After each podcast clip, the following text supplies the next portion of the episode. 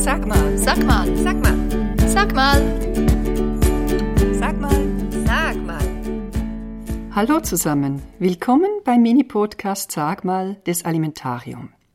Für die, die neu dabei sind, das Alimentarium ist das erste ausschließlich der Ernährung gewidmete Museum der Welt und befindet sich in Wöwe in der Schweiz.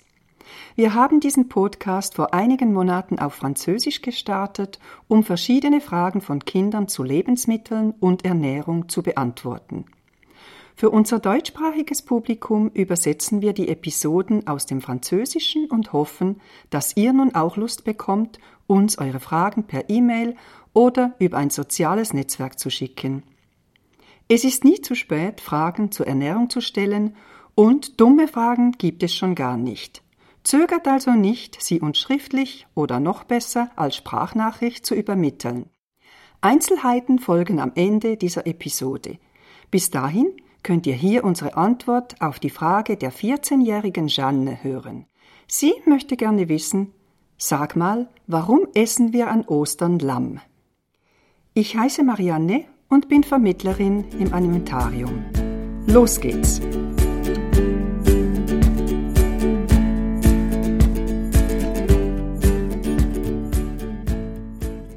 Sicher weißt du, dass ein Lamm das Junge vom Schaf ist. Das Schaf begleitet den Menschen seit über 10.000 Jahren. Damals begannen die Menschen wilde Tiere zu zähmen, das heißt, sie zu Haustieren zu machen. Dazu gehörte auch das Schaf, ein recht nützliches Tier, das neben Fleisch und Milch auch Wolle gibt, um warme Winterkleider zu stricken. Auch in religiösen Erzählungen nimmt das Lamm eine wichtige Rolle ein sei es in der Bibel der Christen, im Koran der Muslime oder in der Tora der Juden. Um zu verstehen, was das Lamm mit dem christlichen Osterfest zu tun hat, müssen wir einen Abstecher ins Judentum und dessen Feste, genauer zum Pessachfest machen. Pessach feiert den Exodus, das heißt den Auszug der Juden aus Ägypten. Nach der jüdischen Erzählung waren die Juden Sklaven des Pharao. Um sie zu befreien und den Pharao zu bestrafen, bewirkte Gott zehn Katastrophen, die man die zehn Plagen nennt. Um die Juden von den Plagen zu verschonen, befahl ihnen Gott, die Türpfosten ihrer Häuser mit Lammblut zu bestreichen. Das Blut hat sie vor Gottes Zorn geschützt und sie wurden befreit.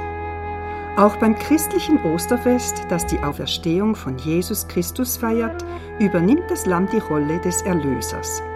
In der Bibel wird Jesus mit dem Lamm verglichen, weil er gestorben ist, um die Welt von der Sünde zu erlösen.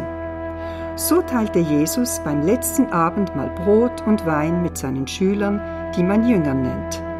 Der Wein steht für das Blut Christi, aber es erinnert an das Blut des Lamms, das das jüdische Volk gerettet hat. Aus all diesen Gründen gehört Lammfleisch traditionellerweise zu den typischen Ostergerichten. Es gibt aber auch andere Osterlämmer, zum Beispiel Kuchen in Lammform, der im Elsass beliebt ist. Aber Lamm, Eier und Schokolade sind nicht die einzigen Speisen, die an Ostern gegessen werden. Auch Fisch, besonders Karpfen, ist ein typisches Ostergericht. Wann der Karpfer zum Osterfestessen wurde, dazu bleibt die Geschichtsschreibung stumm wie ein Fisch. Aber es gibt ein paar Anhaltspunkte. Eine erste Erklärung wäre, dass man Feste gerne mit reichhaltigen Speisen feiert. Der Karpfen ist ein besonders großer, fetter Fisch und lässt sich gut mit anderen teilen. Deshalb zieht man ihn anderen, eher mageren Fischen vor. Im Mittelalter durften in Europa nur Mönche und Adlige Teiche anlegen, um Fische zum Essen zu züchten. Zur Zucht eignete sich der Karpfen besonders gut. Vor allem in Mittel- und Osteuropa hat sich die Karpfenzucht über Jahrhunderte stark entwickelt, weil Kaiser Karl IV. die Aquakultur, das ist ein anderes Wort für Fischzucht, besonders förderte. Darum ist es in Polen üblich, am Kar-Samstag, also am Abend vor Ostersonntag, Fisch in Gelee zu essen. Kar-Samstag ist auch der letzte Tag der Fastenzeit und Fastenzeit ist eine magere Zeit, während der man kein Fleisch essen darf. Was du auch noch wissen solltest. Der Zusammenhang zwischen Fisch und christlicher Religion geht auf die Antike zurück. Damals trugen die ersten Christen einen Fisch als geheimes Zeichen, um andere Christen zu erkennen, ohne dass die Römer aufmerksam wurden. Heute sieht man das Fischsymbol auch als Aufkleber auf manchem Autoheck. Manchmal gibt es zu Ostern auch Zicklein. Zicklein oder Gizzi, wie es in der Schweiz heißt, wird manchmal beim Ostermenü serviert, aber eher selten. Es scheint, dass manche Leute an Ostern Zicklein essen, weil die Ziegen kurz vor Ostern Junge haben. Sonst gibt es keinen speziellen religiösen Bezug. So, jetzt weißt du, was hinter den Osterspezialitäten steckt. Wenn du knifflige Fragen zur Ernährung hast, kannst du uns deine Fragen als Audiodatei oder schriftlich an die E-Mail-Adresse community at alimentarium.org oder über ein soziales Netzwerk schicken. Es wäre schön, wenn du uns auch deinen Namen und dein Alter verraten würdest. Und bis dahin gibt es viele weitere Geschichten auf www.alimentarium.org. Danke fürs Zuhören, pass auf dich auf und bis bald.